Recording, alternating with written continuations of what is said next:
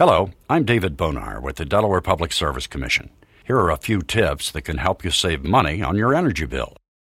Don't keep your refrigerator or freezer too cold. Recommended temperatures are 38 degrees Fahrenheit to 40 degrees Fahrenheit for the fresh food compartments of the refrigerator and 5 degrees Fahrenheit for the freezer compartment. Separate freezers for long term storage should be kept at 0 degrees Fahrenheit.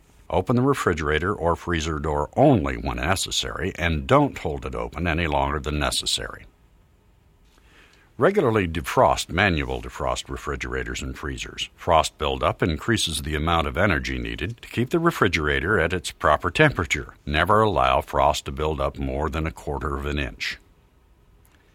If possible, don't place your refrigerator or freezer in direct sunlight or near the stove. Make sure the refrigerator door seals are airtight.